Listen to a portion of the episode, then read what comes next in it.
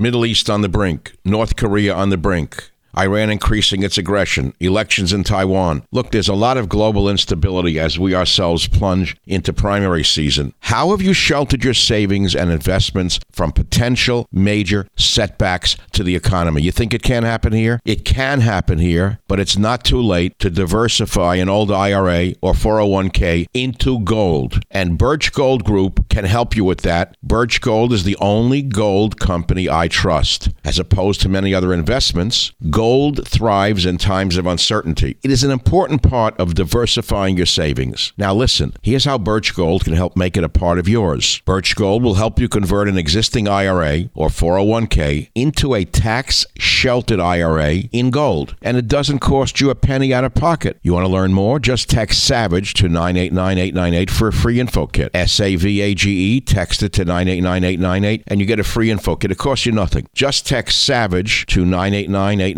with an A plus rating with the Better Business Bureau, countless five star reviews, and thousands of happy customers, I encourage you to arm yourself with the knowledge of diversification through precious metals. Protect yourself. Text SAVAGE to 989898 and claim your free info kit. Protect your savings with gold. Do it now. Text SAVAGE to 989898. Thank you very much. Birch Gold is the only gold company I trust. Text SAVAGE to 989898.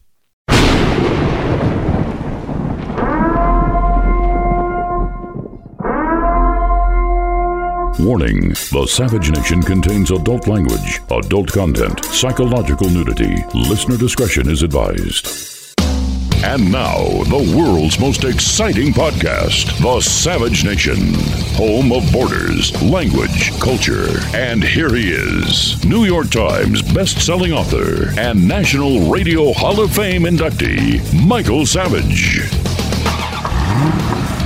Welcome to the free version of the Michael Savage podcast, and I'm going to keep it free for all of you. But there are many of you who would love to be able to listen to my show without any ads. I love ads, but many of you want to listen to the podcast free of ads. So we created something for you, a solution. We call it the Savage Premium. For less than the price of one flat, tasteless beer at your local bar, you can receive access to all of my podcasts going back years ad free for just $3.99. That's at $3.99 a month. You'll get not only my ad free podcast, but you will also occasionally receive access to material that is exclusive for members only. And I'm going to give you the list in a minute of what you've, what you've missed. You're going to get an occasional monologue from me, maybe a reading from one of my novels, sneak peeks of interviews before anyone else hears them, archive pieces dating back to 1994. Many things that come up, you're going to get exclusive access to Michael Savage material. Details can be seen on my website, michaelsavage.com. And if you want to join, all you got to do is go to glow.fm and search Savage Premium. That's glow.fm and search Savage Premium. Now, you will always have access to my free weekly podcast. I want to be clear about that. That's my promise to you. But if you want less ads and more Savage, join the Savage Premium Club today and never miss a spoken word of mine. It's glow.fm slash savage premium. You can find it on michaelsavage.com. And here's some of the stuff that you have missed so far. Michael Savage reading from his best selling novel, Countdown to Mecca. My words, my voice. Savage reads from one of his lost journals, Fiji, 1968. Savage's first drive time show, Hour One. My interview with the Jewish gangster, very popular. I uh, read from my first written published article, Who is at the Helm, from 1965. It's heard nowhere but on my premium site. I read passages from my novel, Abuse of Power. Uh, we replayed Fat Al's Tuna. My Savage show from 324.94, the earliest show in the archive, 324.94. My interview with Donald Trump from 110 2011. 110 2011, while Mark Levin was mocking him and Sean Hannity was mocking him uh, and the others were mocking him, I was interviewing Trump. Much more. And remember, subscribers also get ad free podcasts every week. The cost is less than a beer at a bar, and you get a better buzz with, with the Savage Premium. So go to go to glow.fm slash Savage Premium for full access to ad-free podcasts and exclusive sound you'll not hear anywhere else. Thank you very much. So today's podcast is of my last radio show, and I'm speaking right now with my production actually the whole Savage team. We don't have to mention them by name because I think they'd rather remain anonymous for now. And we're talking about what to do in 2022. And they were having me reflect on radio and my years in radio and how much more dynamic it was than podcasting. As Karen said, because you had an audience. I said, Well, where was the audience? There was no live audience. She said, Well, there was the producer on the other side of the screen in radio. Yes, in the early days, they would react to you. Some of them were very reactive, many of them weren't. You had people walking by in the halls of the radio station. But most importantly, in radio, I had the callers. And I had a unique ability. I guess everyone in talk radio who does it a while envisions the audience out there. And then we had some regular callers who we knew. I learned something in the first weeks of radio, which is never have regulars on, it'll kill a show. My program director said, don't use regulars. So we try to avoid it, but I envision them. I had a core audience of like five different type of people in my head. You know, there was Bill in Brooklyn, and there was Sarah in Denver, and there was uh, Harry and Sally in Los Angeles. They're one person, by the way. And then there was Frankenstein in San Francisco. And I was talking to them every day. And I wanted to know how Frankenstein was uh, responding to what I was saying. And I said, I wonder what Harry and Sally think in LA, you know, on and on. But I did, I do miss that. As much as I love the podcast, I do miss live radio. However, I just want to say this to everyone listening because you're listening to my last radio show, is what you're going to hear today. Some days I want to do radio again. Remember, it was a long period of time. I began when I was quite on in years. I mean, I'm not an old guy. I'm kind of, but I am, and I'm not. I mean, it was my fourth career. And I had three other careers. I was 52 years old when I started radio. You know how long that is? To have a, another career at that age and then go to the top of your field. So it's it's in my rearview mirror. Every time I wake up and say I want to do radio today, another thought comes to me, and the thought is, Michael, that's in your rearview mirror. You now do podcasts and you do three Newsmax TV shows a week. You're writing a new book, which you're not going to talk about today because you'll be accused of promoting your book. But I'm writing a new book, the last big blast out book for the uh, coming midterm elections. It's going to be astounding. It'll be my legacy book. I'm doing all I want to do and can do. And I would be remiss not to say to you, and I don't want to pull people's heartstrings. I suffered a heart attack two years ago, this December 5th, which altered my life. Now, you can be an idiot and keep going like nothing happened to you and crash into a stone wall and drop dead. It can happen anyway. But everyone adjusts after they get sick. Everyone listening to the show has either had a major illness or minor illnesses. And, you know, you learn from them and it makes you adjust your mindset. So I learned to stop flying at such a high altitude and at such a high speed. And so my podcast and my TV shows and my writings and just dealing with life's stresses themselves and the whole thing about mortality is all I want to do. So, what you're about to hear today is the old days of Michael Savage, Michael Savage's last radio show. And I hope you enjoy every last millisecond. Tick, tick, tock. Fire away, Doug. Radio revolutionized America. Welcome to the Savage Nation. This is the last and final terrestrial radio broadcast of this program. Now, I want to say some thank yous to begin with. I want to thank the listeners, number one. Without you, there'd be no radio for me or anybody else. I want to thank all the program directors who took a chance with me and stood up to the corporate empty skirts and kept airing the show despite great pressure to drop this show. I want to thank my family who watched the destructive forces. Uh, let's leave it at that. I hope we did some good this past century. I really do. Radio, as I said, revolutionized America. And I hope we've done some good. We began with the Paul Revere Society back in 1994 when I was a local host on KSFO. I used to call them compassionate conservative conventions. George Bush then ripped off compassionate conservative and ran on it and won. Sound familiar? Politicians listening to radio talk show hosts and becoming president or senators. Well, the Paul Revere Society meetings, many of which you had been to, local people, kickstarted the conservative revolution. Conservative conventions called compassionate conservative conventions. Back in the 90s, we rallied for Propositions 187 and 209, Unfortunately, we were not successful in overturning one rotten, stinking communist judge, Thelton Henderson. He overturned 4 million votes. Former lawyer for the ACLU became a rotten, stinking filth in a black robe, and he overrode our votes. That's the country you've been living in. I worked across the aisle with Senator Chuck Schumer to get the Dubai port deal stopped. We donated money toward the legal defense of U.S. Marines falsely accused of murdering civilians in Haditha, Iraq, especially by that vile Senator Durbin. Now we have given money to defending bears up in Tahoe, as well as the current anti Arctic oil lease program that we're trying to stop. In November of 2014, this program helped reunite a wounded soldier with his canine partner from Iraq, and we gave him money to buy a brand new SUV or a van, and he sailed off into the sunset. We sent $50,000 to aid in the defense of First Lieutenant Michael Behenna. We were the first to do it. He was sentenced to 15 years in prison.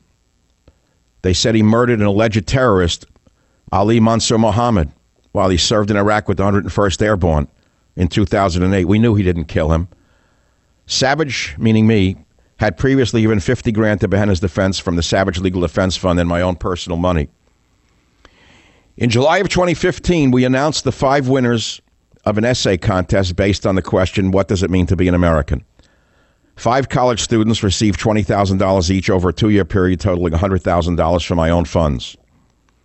In 2016, named as an inductee to the National Radio Hall of Fame, still there.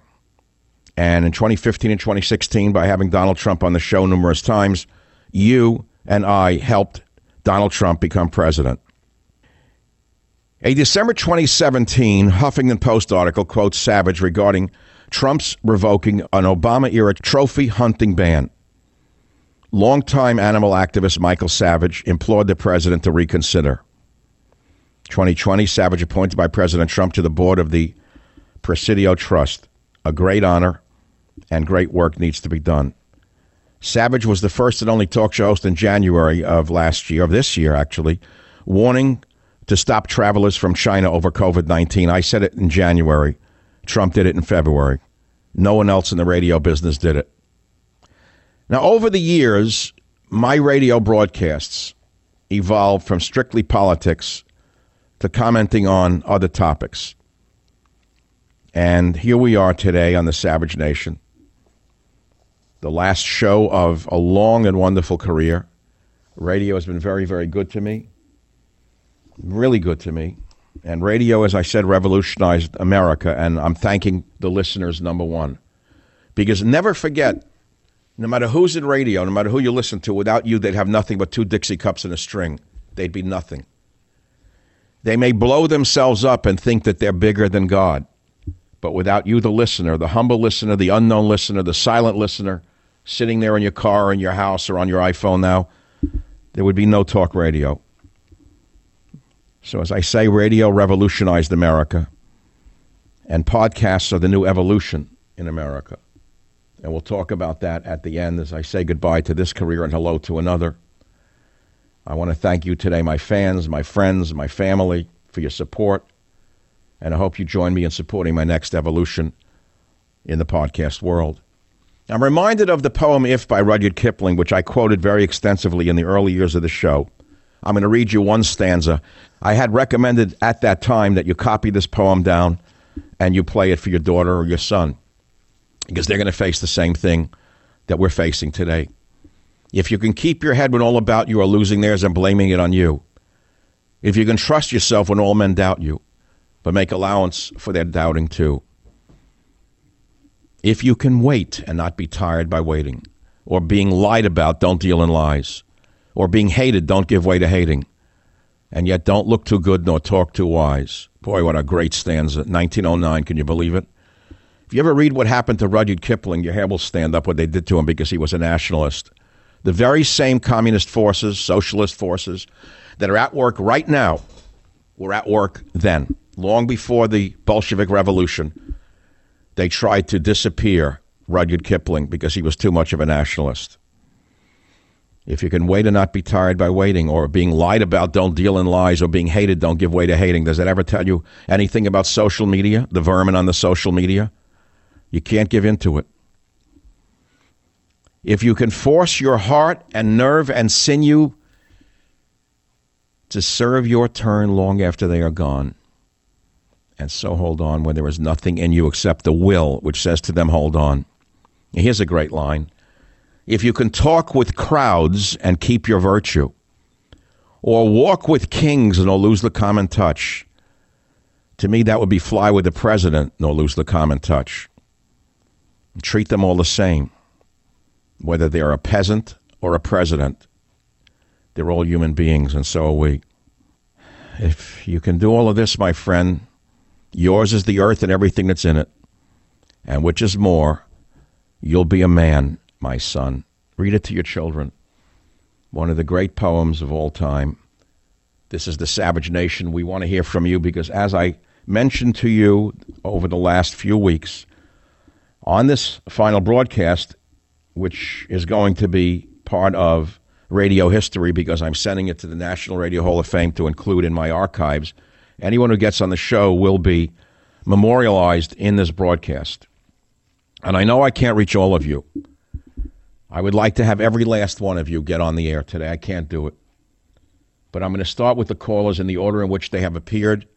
We're going to begin in California with, with Elizabeth on line one. Go ahead, please. Make it as quick as you can. Thank you, Elizabeth. Dr. Savage, I shan't give you a litany of all that you've brought to my life, but just accept that I'm grateful beyond measure. And I want to thank you for being a man in the true sense of the word and a very fine one. I am so in awe of your intelligence and your heart and your style and your grace. But if I could describe what you've done for me in two words, it would be faith and respect. You've bridged Christianity and, and Judaism for me.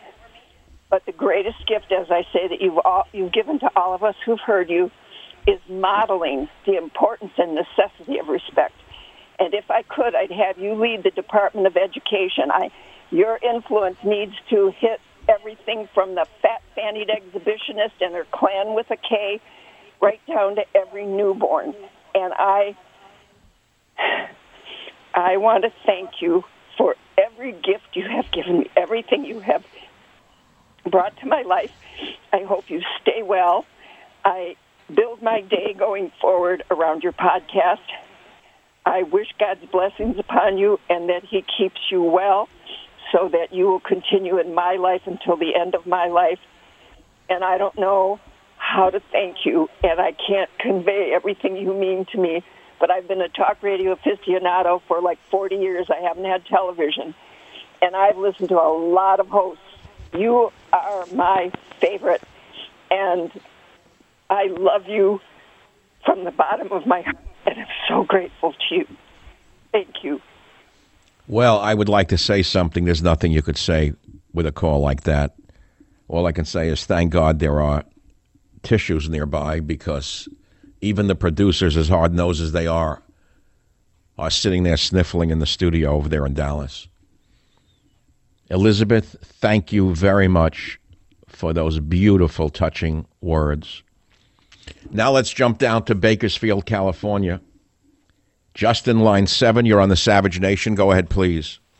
Hey, what's going on, Michael? Hey, my name's Justin. I was out here in uh, Bakersfield, California. Used to be liberal, didn't really, you know, do the the whole talk show thing or you know politics. And I worked with this guy, and he was like, "Oh, dude, you got you, I, you can't believe you, you know, believe in all that, you know, stupid stuff that you hear on the news and stuff." And I said, "What are you talking about?" And he showed me your show, and you've just been the voice of reason, man. Me and him call each other Schmendricks and Schmindles now. Justin, thank you very much for that.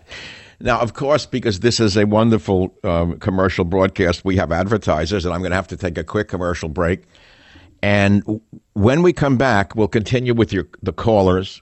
We have a very special guest next hour that would be my son Russ will be joining us. Many people said, please get Russ on the show. He'll be here at the bottom of the uh, middle of the next show, middle of the hour, not the first hour. We have other special things planned for you, including something that, that really moved me, knocked me out of my chair this morning. And this is a very, very special day. We're making history together.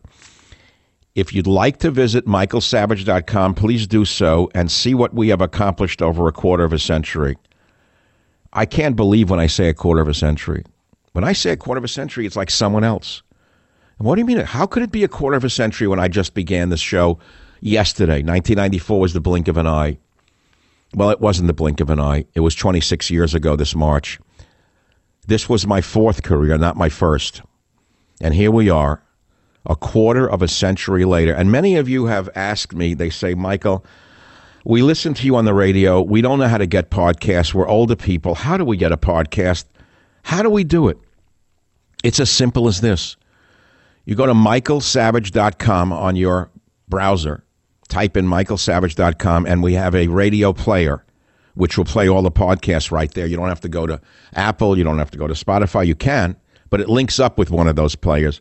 All you got to do is download michaelsavage.com, and that's how you get the podcast, and you play it wherever you are. I'll be right back. Michael Savage, a host like no other.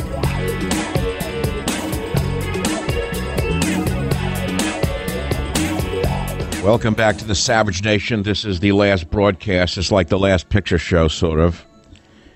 One of the topics that I'm interested in is uh, illness, disease, immigrants and epidemics, epidemiology. I've been very interested in that.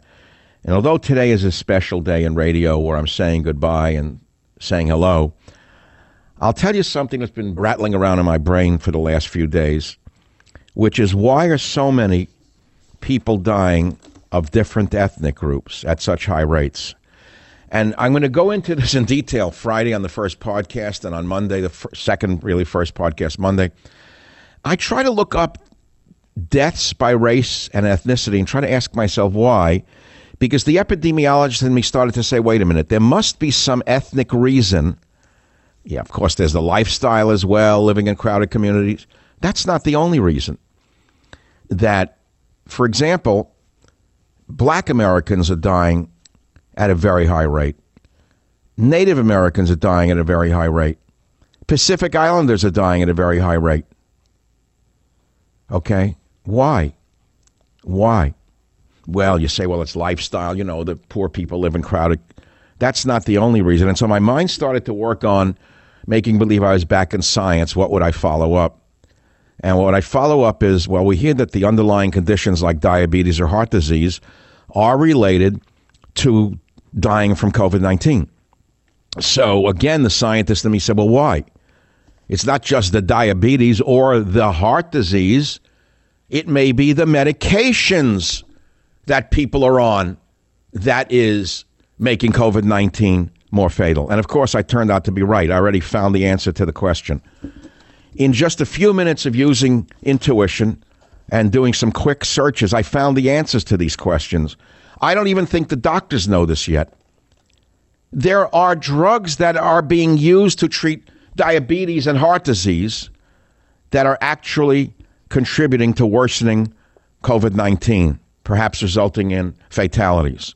Again, you'd expect this from that putz, Dr. Faustus. But no, Dr. Faustus is too busy getting his new Brioni suit uh, of the day to appear on yet another show in a smarmy manner, thinking he's going to be the next uh, Louis Pasteur. They're not thinkers, these people. They're nothing but showmen. And I'm telling you that tomorrow's podcast and Monday's podcast is going to be worth the price of admission, which is free. By the way, my podcasts are free, there's no cost. The Savage Nation. It's Savage on demand. There's a drive hit to deep right field. That ball is going, going.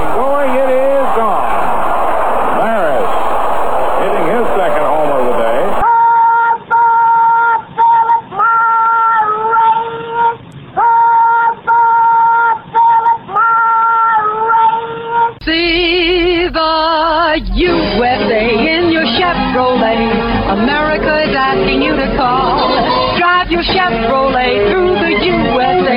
Oh, we're the men of Texaco. We work from Maine to Mexico. There's nothing like this Texaco of ours.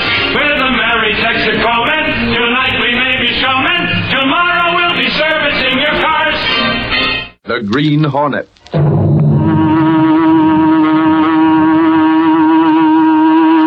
He hunts the biggest of all game, public enemies that even the G-men cannot reach. The Green Hornet.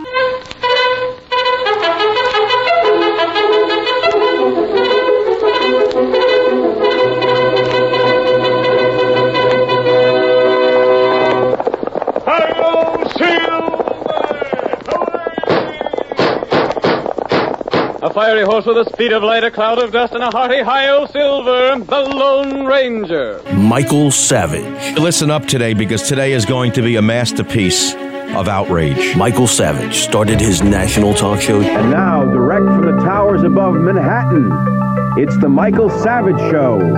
To the right of Rush and to the left of God. And now, Michael Savage.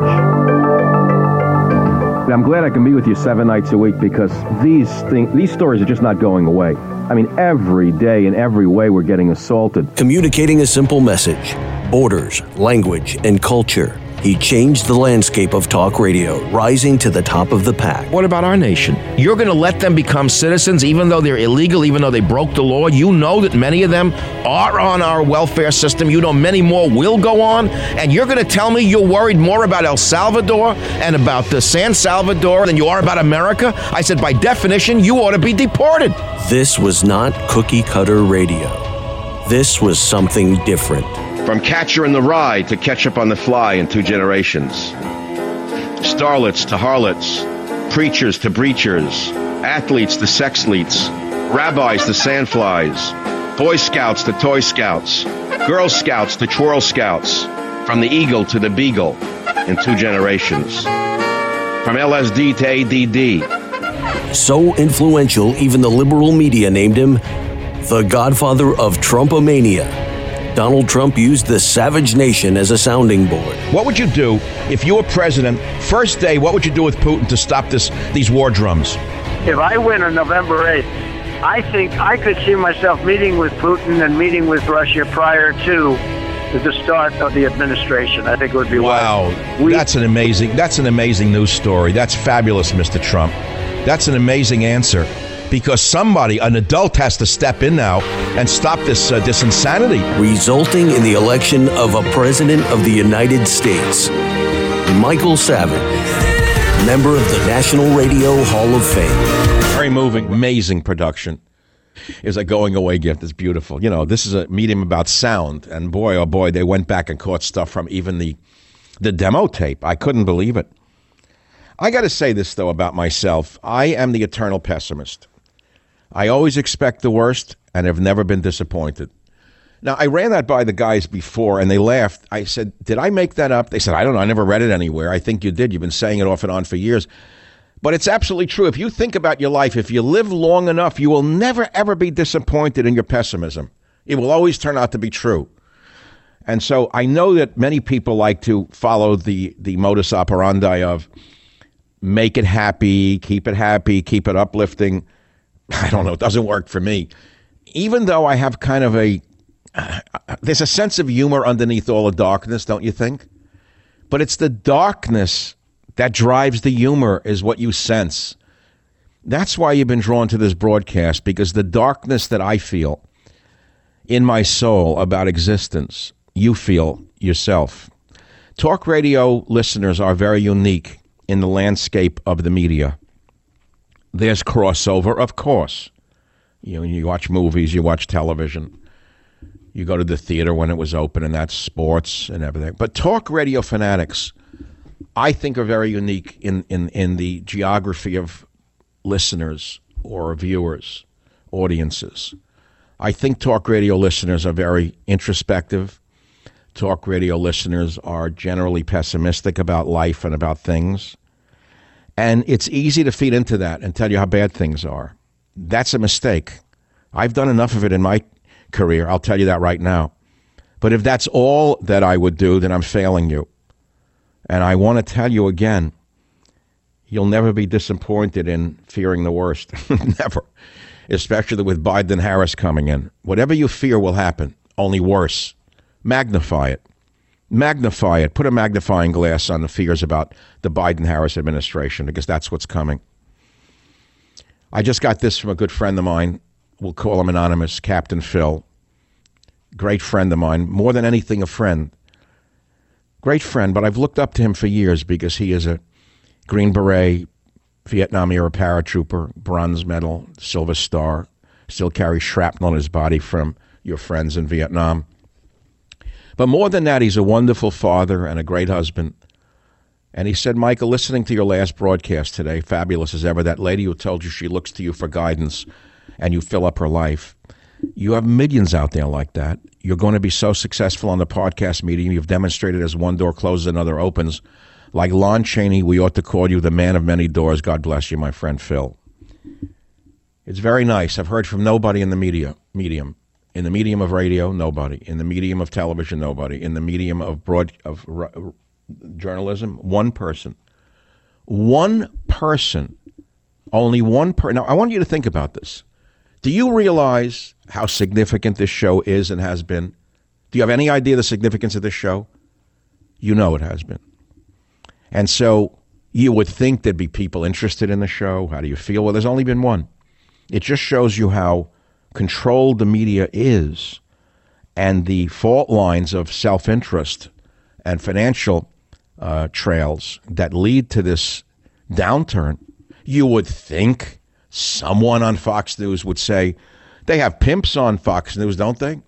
Drug dealers, pimps, rapists, murderers on Fox News. You'd think they'd have a talk show host who revolutionize radio? You would think. But apparently the fault lines are such and the financial interests are such that they're not interested. But I'm interested in you, the audience. And so, again, we all have to remember one thing radio has been very good to me. And I hope I've been very good for radio in America. That's the main thing that I want you to remember today. Radio has been very, very good to me. I can't even get that personal about it. This was my fourth career or my third career. I've been knocked to the gutter by affirmative action several times and bounced myself back up because the social engineers had already said white males need not apply. Now, remember, I'm not an ordinary white male, an almost straight A average from UC Berkeley, two prior master's degrees, six or seven books published. I can go down the list, but they wouldn't hire me in the universities. They needed certain people to fill certain quotas, you see. And many of you understand that because you're going through it now. Many of you are liberals are saying, wait a minute, that just happened to me. Yeah, that just happened to you because of you. That's because you catered to them. That's because you let the left wing jackals lead you to believe that they were in- interested in compassion. They weren't interested in compassion. They were interest- interested in acing you out of your life. They wanted to ace the white male out of your out of the world, out of your life, out of this country. They've erased you. Look at the ads on television. Look at what the vermin in the media have done to television. Take a look at the ads. Any white male that is shown is a loser, a wimp, a jerk, a moron, a mook. Every ad. You've been erased from the ads by the most perverted people on the planet. Yes, my friends, that's the world you're living in. It started with affirmative action in the universities, and now you are close to the next stage the vilification prior to the elimination. So you say, well, what is there left to do? What's there left to do about fighting for survival? As Churchill said, if we have to, we'll fight him on the fields. We'll fight him in the forests. We'll fight him in the streets. We'll fight him at sea. We'll fight him in the air. Our fight for America has just begun, my friends. It hasn't just ended. It has just begun because the most racist, vile administration in the history of this country is about to seize the reins of power. Now, why do I say that? Is that hyperbole? Am I just stoking the fears of the right? You could look at it that way if you're of the Antifa, Black Lives Matter uh, or, or, uh, side. You could look at it that way. Every white man is a white nationalist to you psychopaths. All the graves of every military cemetery with the crosses, they're all white supremacists now. To you, you idiots, you. Without them, you'd be, you wouldn't even be here. You wouldn't be walking the earth. All those graves and all those military cemeteries, without them, you wouldn't be here. You'd be speaking German or you'd be a lampshade in someone's hobby shop. Those are the graves. What are you going to do when the vermin who have been taking down the Ten Commandments, taking down the monuments now of Lincoln. Can you believe this? They're calling, they're calling Lincoln a racist and painting over his statue here in the sickest city in the world, San Francisco. I've called it San Francisco for years. The police should shoot anyone who defaces a statue. Never mind arrest them, they should be shot. They should be shot for defacing our civilization. Did you see what happened to that couple in New York City the other day? From the vermin on the bicycles? Middle aged white couple, man in his 50s, his mother was in her 70s or such 80s. A group of uh, bicycle terrorists were on the street. They call them children, youths, teens. They surrounded the car and started banging on the windows, trying to bash the windows in. They tried to hurt the people in the car. The mother was screaming, calling 911. She was afraid they were going to kill her. Have you seen how the vermin in the media covered the story? They called them teens. Teens on bicycles surround car. That's the best they can do in the newspapers. They're not teens, they're terrorists. They're Al Qaeda on wheels. They're Al Qaeda on two wheels. What would you do if you were in the car with your mother? and these vermin surround you with their bicycle and start hitting your windows, banging on your hood, smashing your car with a bicycle. What are you going to do? I know what many of you would like to do. But the courts are so perverted and so twisted that the vermin know this. That's why the vermin are able to get away with this kind of trashing and stealing and breaking windows and robbing stuff. Because the vermin in black robes release them from the courts the next second. to go back to the street to continue their behavior. So if you think it's all pessimism or an attempt to excite the right wing, then you really are sick. You ought to get a seeing eye dog and a new hearing aid if that's what you think this is. This is a warning of what's coming if you don't stand up and get some spine to the vermin on the left. I'll be right back. The Savage Nation. It's savage, uncut, unfiltered, and raw. Welcome back to the uh, final broadcast of 25 years on the Savage Nation.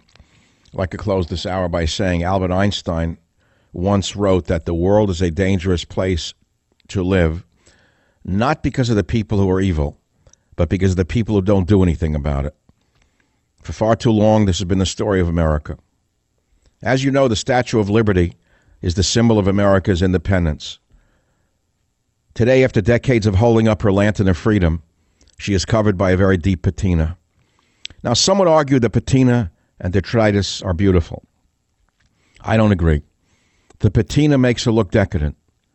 To me, the patina of age on Lady Liberty represents the natural progression of an unguarded nation towards neglect, corruption, and the loss of idealism. It is symbolic of what happens when a nation looks the other way while the enemy within compromises her borders, language, and culture. That, my friends of the savage nation, is how America the Beautiful has lost her brilliance. Now, let me take some callers. We have about a minute right here. Paul in Minnesota, you'll be the last on this hour. Fire away, please. Thanks, Mike. Mike, I'm 35 now, and I never had a father. Uh, my mother was a an abusive religious fanatic that drove me away from God. I heard your first show in 2008 when I was 23 and had one foot in the grave because of all the drugs and drinking that I was doing. And the day I heard you the first time, you mentioned a guy named Martin Buber in a book that he wrote. Oh, yes, I and Thou. It, yes, sir. It turned my life around. Um, wow. You wait, wait. You went and read I and Thou because of the show, and what did it do for you? It it it showed me that I was doing everything wrong, and I, though I, instead of approaching people like I should as another I, I approached them and thinking, you know, along the lines of how can I manipulate this person? How can I use? Wow! So a book did that for you. That do you realize how brilliant you really are? That you could that you could hear a teacher, me, your teacher. I was your teacher. I was your father voice. I said, read this book. I didn't even say read the book. I told you that it affected me when I was in college, and you heard that and went and got the book, and then it changed your life from negative to positive. The power of words. The power of words and how it can affect behavior. This goes to the whole meaning of my show. If you keep feeding the left wing in this country and tell them that they're victims and that all white males are racist, they're going to burn the country to the ground. That is why the left wing media must be stopped. Thank you for that call. Thank you for the call. You want more fire and brimstone? Maybe not today. Maybe tomorrow and tomorrow and tomorrow. Back in a minute. Home of borders, language, culture, the Savage Nation. Hopefully, uh, I have touched all of you through my broadcast these 26 years. And I hope you'll join me on my first podcast tomorrow, where a 15 minute segment of a forthcoming film done by a great cinematographer who developed T Rex for Jurassic Park uh, many, many years ago, who became a friend of mine and really drew me out in this. Uh, we're calling this segment The Boy in the Basement. He just kept asking me questions about my background, how I started in my father's basement, and the kind of work I did, and how it shaped me today, and uh, stuff like that. So that's tomorrow's podcast. I want to go back for a moment to the election of Hillary Clinton versus Donald Trump. I think many of you have even forgotten it was Hillary versus Donald. I'd bet that even Trump's supporters have forgotten he was running against Hillary Clinton.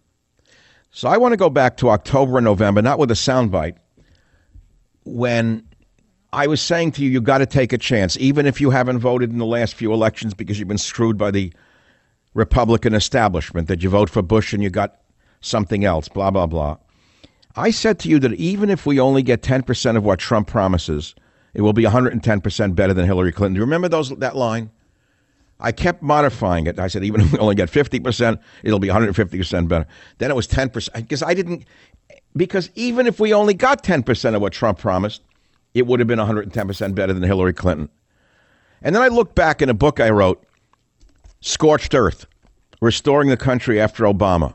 And I wrote this, I said, because this is relevant to, to Biden and Harris. Listen carefully, please. Here is what I wrote in 2014 If Hillary wins, like her boss before she'll be a dictatorial traitor. The fourth estate was afraid to attack a black president. Do you think it will be any better with a woman in the Oval Office? She won't have to censor the media to take control and create a state run press. They'll do it for her. Look at the New York Times, which self righteously proclaimed at the end of June that the GOP Benghazi Commission had found no evidence of wrongdoing by Hillary. Now, there's a slippery word. Did it mean legal wrongdoing or moral wrongdoing? It couldn't have meant the latter because the report was full of reprehensible neglect for the safety of our diplomats and undercover military on the ground there. How, how can you think otherwise when you learn that not a single military asset was moved to the region when our compound was under assault in Benghazi? So, what happens on day one of a Trump administration? The economy crushing burden of Obamacare gone. The small business crushing taxes of Obama gone. The threat of ISIS on the way out. Our porous borders sealed. As a result of those acts, the jobless rate starts to shrink. The debt shrinks too. Well, I was wrong about that. But here's the important part of this. What happens on day one of a Hillary Clinton administration? Now, substitute Joe Biden or Harris for this. What happens on day one of a Joe Biden administration? None of the above. Did you hear me? Those things that even a kid in elementary school knows are so urgently needed do not happen under Biden. She will continue the Obama doctrine, which has determined that America will no longer exist as a sovereign nation. It's being gutted from within, not so much by political figures, but by thieves using political operatives called senators to do trade deals that are against the best interests of our nation. That's how China grew so quickly. It grew on our back. Remember when Clinton was exporting factories to China? The Chinese were buying whole factories out of the Midwest. They took every machine tool to China. You don't remember how Clinton sacked America, do you? Now remember, this is in scorched earth, restoring the country after Obama, and it was uh, I don't know the year here, 2016. It's funny the dedication was to a French scholar you never heard of, Andre Piganiol, who wrote Roman civilization did not pass peacefully away, it was assassinated. I remember reading that and saying, Holy God, it was like a lightning bolt. Roman civilization did not pass peacefully away, it was assassinated. So, what else happens on day one of a Hillary Clinton administration? I wrote. Now substitute Biden. How about an energy supply disaster? Under Biden, coal and natural gas will vanish as energy sources. Hydrofracking and coal burning will be made illegal. What will we get instead? Solar and wind energy. The solar and wind companies, which contribute heavily to the Democrats, are going to get their payback. And look what happens if you don't invest in solar and wind energy. You go to jail. Businesses and private individuals who don't pay the carbon tax will go to jail. And all the electronic locks in the prisons will be solar powered. And I go on about solar energy that is going to be pushed by the vermin on the left. All the jobs I wrote from natural gas and coal are going to go away, along with the small businesses that will have to struggle to meet payroll after the Bernie Sanders minimum wage boost goes into effect. Maybe that's part of the plan. The plan for a socialist state like the one Bernie Sanders has always wanted. What do you think will happen to the price of your coffee or cheeseburger when your waitress has to make 15 bucks an hour? They'll be more expensive and you'll wait for them longer because when small businesses have to pay that minimum wage, they're going to cut staff and cut jobs. And I go on with what would have happened under uh, Hillary, but the same words apply to what will happen under Biden. Just a few more pieces, please. The New World Order I wrote will be Maoism merged with post 9 11 Islamic Jihad. Think very carefully about what I just said. We're almost there already. Maoism merged with post 9 11 Islamic Jihad. Just listen to the words coming out of the vermin on the left. It's stronger than you could ever imagine. The leftist power brokers, and I write John Kerry, inserted Obama into the White House, and now all of a sudden, just as the left is about to complete their act, along comes a billionaire, Trump, who is a nationalist, and they don't know what to do other than to smear him. They're doing to him everything they've done to everyone in the media who stood up to President Zero. They figured that we're marginal figures, we're not important, we have no power. But now a man comes along who just might save the country, might save the nation's sovereignty. And there you are, my friends. They called us deplorables, remember? What are they calling you now? They've gone, first, they called all white men deplorables. Never make any mistake about it, please. When Hillary was saying that we are deplorable, she meant white males are deplorable. All those crosses and all those military cemeteries that permitted that she witch to get as far as she did are, were deplorable to her and her girlfriends. And now what are they calling you? White nationalist. They've gone from calling you deplorable to white nationalist. Next, they're going to call you Nazi, which they're already doing. When are you going to stand up to them and say, drop dead? Just drop dead, shut up, and get out of my face. Shut up! Don't take it anymore. I'm not Atlas, and I have shrugged. There's only so much one man can do. And as I depart the stage of radio, I pass the globe to you.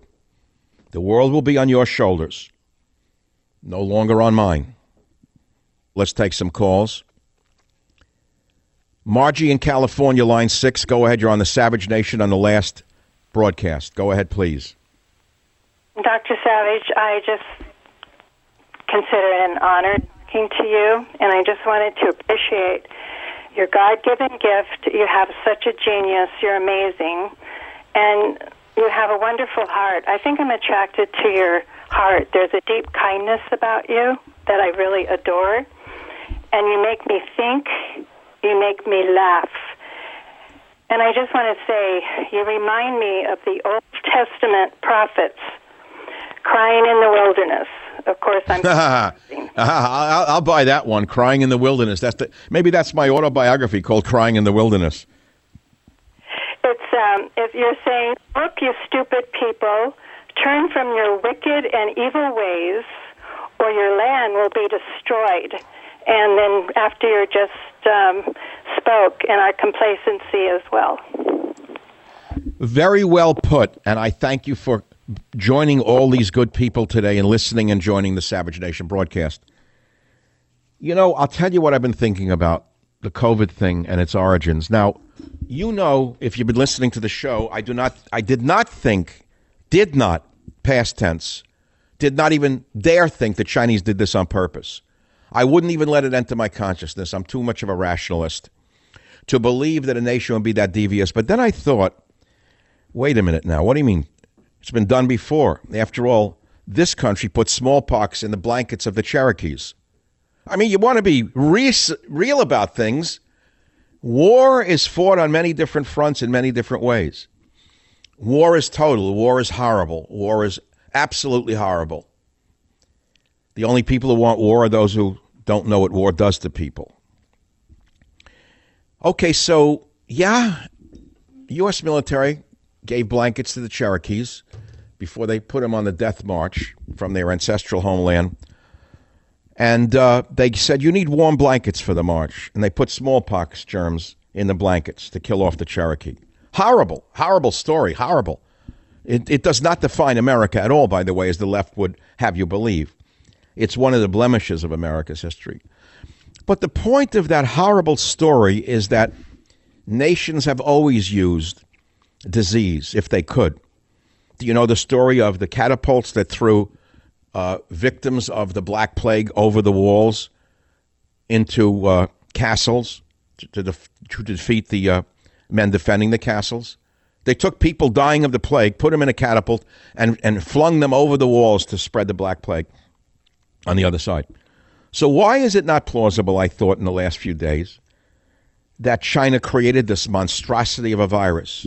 I said, wait a minute, I've denied it. I said, it can't be true. It's not possible. But now I'm starting to see uh, new iterations, new mutations of COVID 19. And we don't even know if this vaccine would have worked to begin with to the extent they said it would. But let's say it would have worked. You're telling me it's going to work against the new strains? Why? Because Dr. Faustus told you? Because Dr. Faustus, the phony actor, told you that with his little smirk? The pharmacist assistant gave you the smirk that it's good against everything that, that, that mutates. How does he know that jerk? How does that jackoff know that? He's not a scientist, he's a performer, he's a marionette of the pharmaceutical industry. So I'm thinking now, this morning now, for the last show, let's say, let's take the most dire view of this epidemic, the pandemic.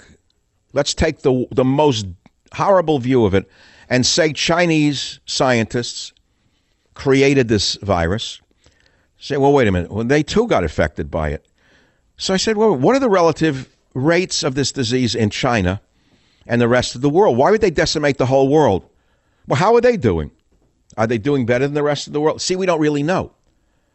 Have they beaten the epidemic back? What did they do? Create a virus that we in America and in the West were particularly susceptible to?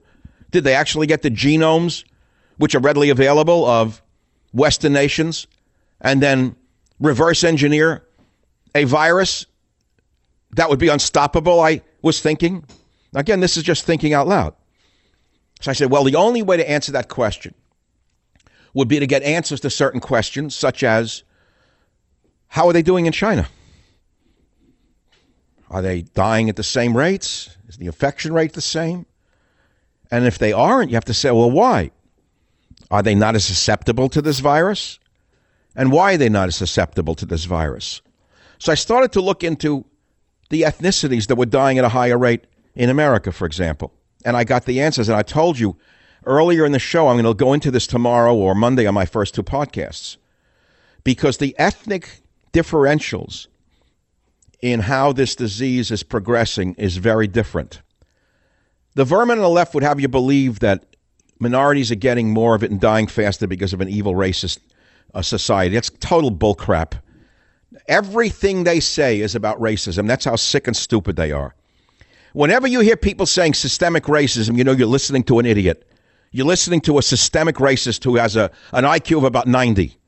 That's all I know. That's all I learned in school. Systemic racism. They can hardly say the word systemic. It's too many vowels. When I see that, I write back to them and say, You seem to be the systemic racist that you're writing about. And they never answer me. All these organizations churning out the big lie. The big systemic racism in this society is against heterosexual Christian white males. I want you to remember a few words. I am the only truly independent conservative voice in mainstream radio, and they did not like it. I was the only conservative host who could really move voters, and many forces within and outside the industry wanted to silence me. Again, I want to thank all of the listeners and all the program directors who took a chance with me and stood up to the corporate empty skirts and kept airing this show despite great, great pressure to drop it.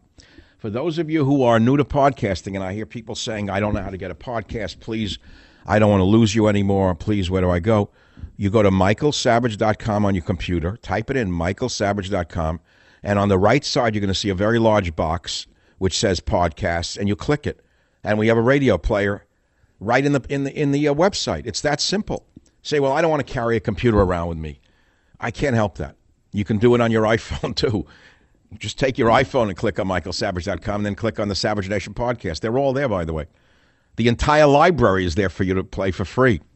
The podcast is free, and uh, that's what it is. Very, very good to know that there's another outlet and that radio, which has revolutionized the world, really, radio revolutionized America. Never forget that. But I believe podcasts are the new evolution in the world because this has been around a while, and we all know the audiences are enormous in uh, in that world, and it'll be different. If I get into an idea like I did today with the virus, I wouldn't have had to stop for a break. That's the nature of this business.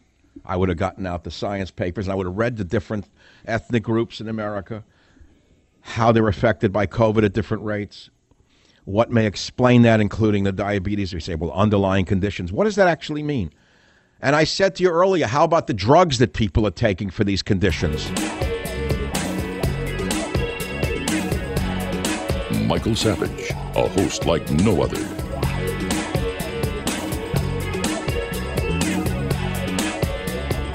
Welcome back to the uh, the last picture show here, the last Savage Nation radio show in history. And as I promised you, we have a very special guest, special to me and special to many of you out there who have requested the following individual who should be given a Nobel Prize for having put up with his dad all these years. As a matter of fact, the entire family should each be given a Nobel Prize. Most particularly, Mrs. Savage should be given three Nobel Prizes for living with me uh, for what is it now? Quite a few years. But without further ado, I now introduce my pride and joy, someone far better than me, my son Russ. Russ, thank you for taking time out of your life to be with us today on this final broadcast. Hey, Michael. Well, to everyone on the air and listening, I have the honor to be the only one in the world that can say hello, Dad. hello, Dad. Hello, son. How are you? I I know you've been like a father to, to a lot of people that have listened to you for the last quarter century, and you really think of it a quarter century. It doesn't sound like a long time. It's a very long time. I think it hmm. changes. I mean, I remember when we were together when Obama got elected, when we were at the darkest times and felt like the world was going to end, and then when we saw Trump win and we felt like the world was going to have hope again. So we've gone from highs to lows together. And I remember back in the 90s when you got started, I was in my 20s and we worked together creating the Paul Revere Society that started the border language and culture Mm. on you know that led to Trump getting elected and it took that long 20 something years for you know that leadership across the nation to spread and a lot of people you know took your phrases and sayings and beliefs and it worked but you know the most important thing why I wanted to come on is to talk about what your show meant to me in my life and I, that's really what it's all about is each person that listens and I've heard some of the other people that have called in have talked about what the show meant to them and for me it also had extreme important meaning because it led me to my path of success. If you look back in the 90s, you were friends with Maurice Kanbar, the owner of Skyy Vodka, a great mm-hmm. who became my mentor later in life. But I got a job with him because you guys were friends, and the guy gave me a chance. One thing led to another. I left and started Rockstar on my own, and you know that led to me basically creating a very, very, very large company that was sold this year before the pandemic hit for a great amount of money, and it never, ever, ever would have happened if you didn't start your show and I wasn't able to, you know, be involved in politics and work with you and meet your friends. And, you know, they, everyone loved you and they wanted to help you in your life, and they helped me as well. Even some of the distributors, when we first got our shot in Northern California, it was Southern Wine and Spirits, the biggest liquor distributor in the world. And other distributors, when I came to them with the idea for Rockstar, all said no. And when I met with these guys, they liked you. They listened to you on the air. The main guy that helped me was a cranky old Korean War veteran. And he said, "Ah, let's give it a shot. Order a couple trucks." And he did it because he loved you. He was, you know, he knew you were Who, who, who was that? What was his name? He passed away recently. What was his name? Ray Dembowski. Ray, Ray, tough old dude, old school. Ray, old school. He was the kind of guy that would smoke cigarettes at break in the back, open the door to the warehouse. yeah, wiry. He was a wiry old guy. I remember him. I liked him a lot. Ray, wonderful guy, tough as nails.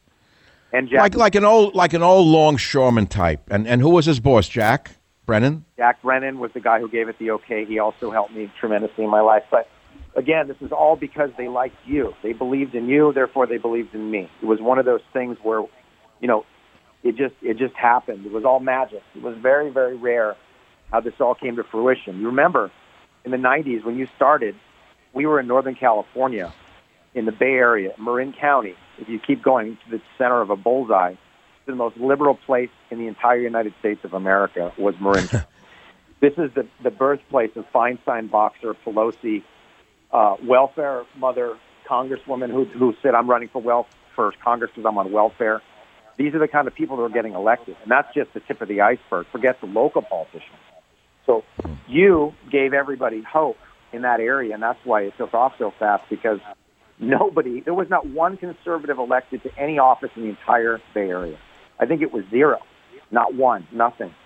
So there was nowhere to nowhere to turn. You were it. So when you started, you were a conservative in this sea of stupidity and leftism.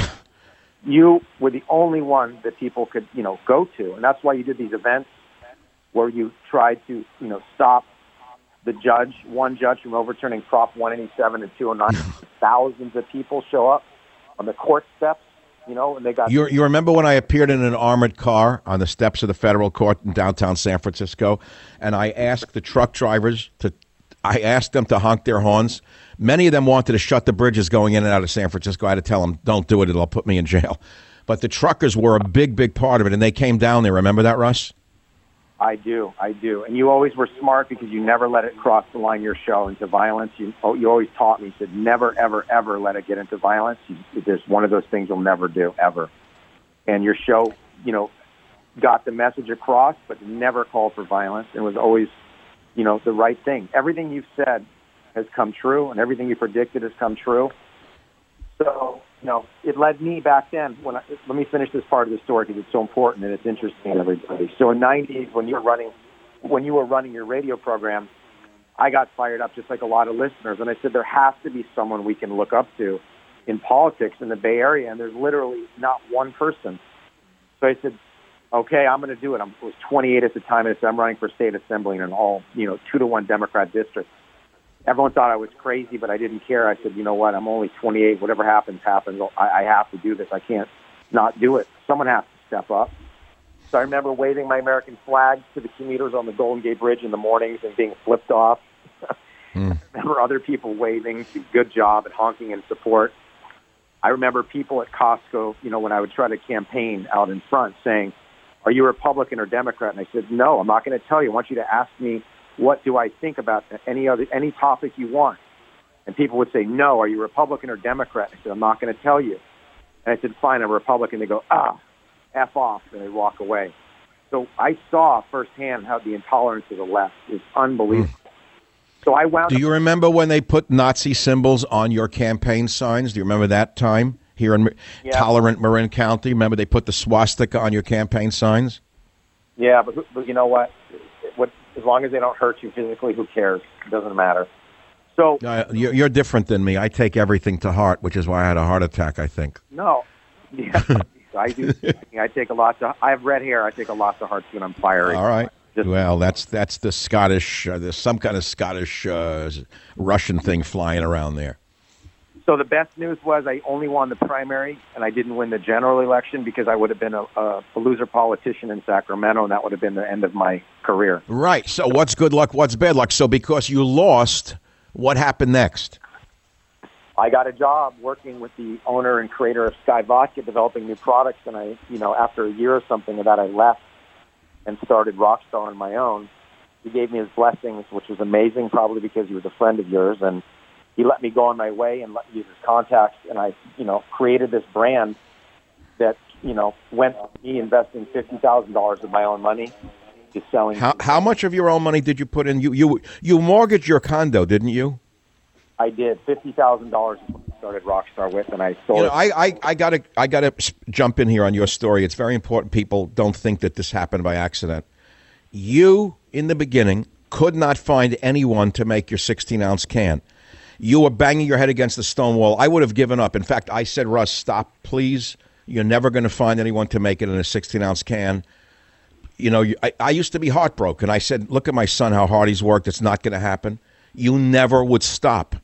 You just wouldn't stop. You were relentless until you found somebody to make a 16 ounce can in, in energy drinks. No one had ever done that. Who was that manufacturer who did that for you?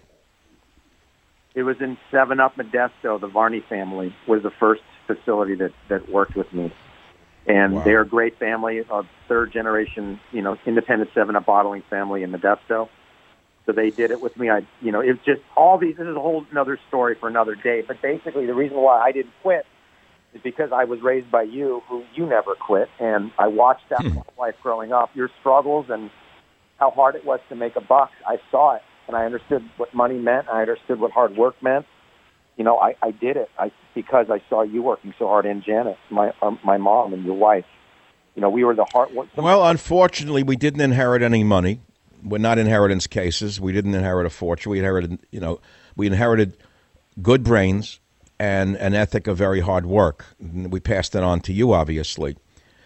Russ, before you go, do you care to tell a story about the lion in the cage?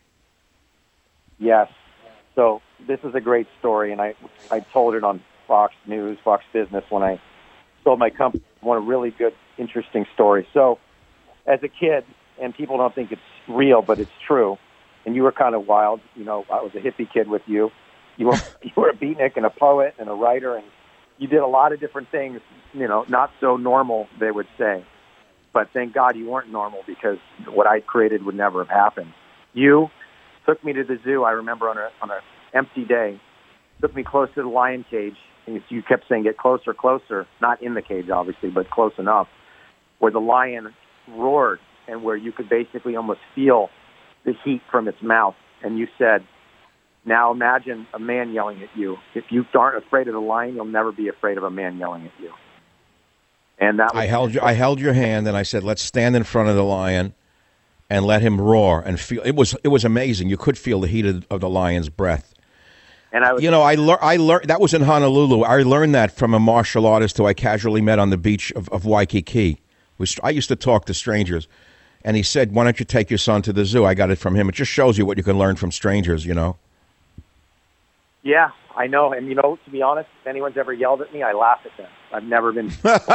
Oh, well, I remember hiking with you in the back of Marin County during a rainstorm when mud was falling down on the side of a cliff, and on, on a, maybe a little, little tiny bit of six inches of soil over a raging creek below. And I said to you, never look down. Remember? Oh, remember I taught you. I used to was very into Native American lore at the time, and I said, always look to the mountaintop. Remember those days? Yes, you've created someone, namely me, that really doesn't have a lot of fear. So, thank you for making me, you know, as confident as I am in life. And it was always because I, and I've told people the reason why I was so confident is that no matter what I did, my mom and my dad would always support me. Even if I did something wrong, you would take hmm. my side. I'm sorry to hear that. I guess I should. I guess I should have been tough on you, so you could have been a failure. Yes. Come on, just a bad piece of humor. Russ, I don't want to indulge you any longer. You and I can do this perhaps at another time and at greater length with some more reminiscences that may be inspiration, an inspiration for some of the younger people out there who have been dying to hear how, how you started your company, what motivated you, how you kept going when things were the darkest. And maybe you'll come on the podcast in a week or so and we'll do that. I want to thank my son, Russ, for accomplishing so much in life and being everything in the world to me. Thank you so much, Russ. Right, love you, Dad. And I, everyone that's listened to you the, the last century, quarter century actually, you know, we'll look back on this time and say, wow, we were lucky we could have Michael in our lives. And I know that for sure. Thanks, Russ. Appreciate it very much. I'll be right back. Michael Savage, a host like no other.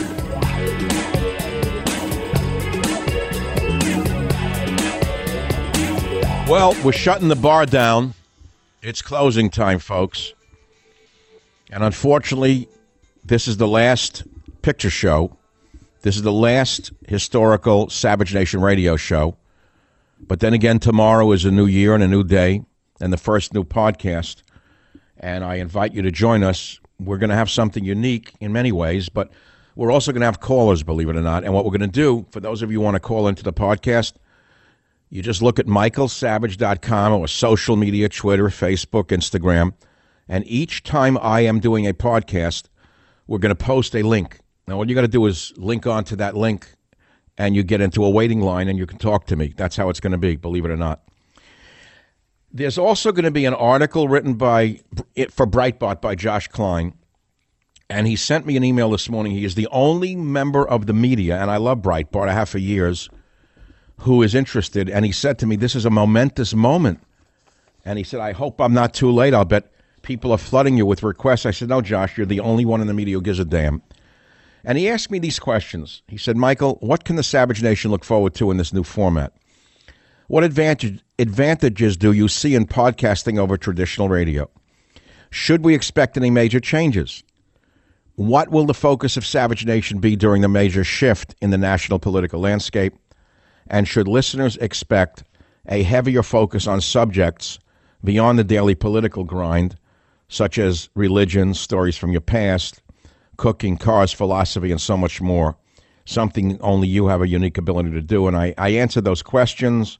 Then we had a conversation uh, on the phone. It'll all be in Josh's article on Breitbart, hopefully tomorrow, which, of course, you can find at Breitbart.com. Again, for those of you who've only listened to me on the radio and a little older, you don't know what a podcast is, all you got to do is go to your computer, type in michaelsavage.com or on your iPhone, and you'll see the the uh, podcast will be there on the top right from now on. You'll just click on a link and that'll be the end of it, like listening to the radio on your iPhone. It's that simple. I have nothing more to add to the show. Having my son on was pretty magical for me. And hearing that from him was doubly magical for me because he has his own way of uh, talking and of thinking. One of the reasons I understood Donald Trump from the beginning is because my son has the same level of thinking as the president and I came to understand a different way of thinking than my own through my children. Not only my son, but also it's very hard to think the way other people think, especially if you think differently than other people. And I had to learn to listen very carefully to understand how people think and come to conclusions of their own. That people are not, as my mother would say, little cardboard cutouts that you could just line up in a little toy box and have them think and say what you would like them to do. Radio has been very good to me, and I hope I've been very good to radio, and now I must bid radio adieu, but not to you. One door closes and new doors open. I now say goodbye to one career and hello to another. To you, my fans, my friends, my family, thank you for all these years of phenomenal support, and I hope you join me in my next evolution. Good night.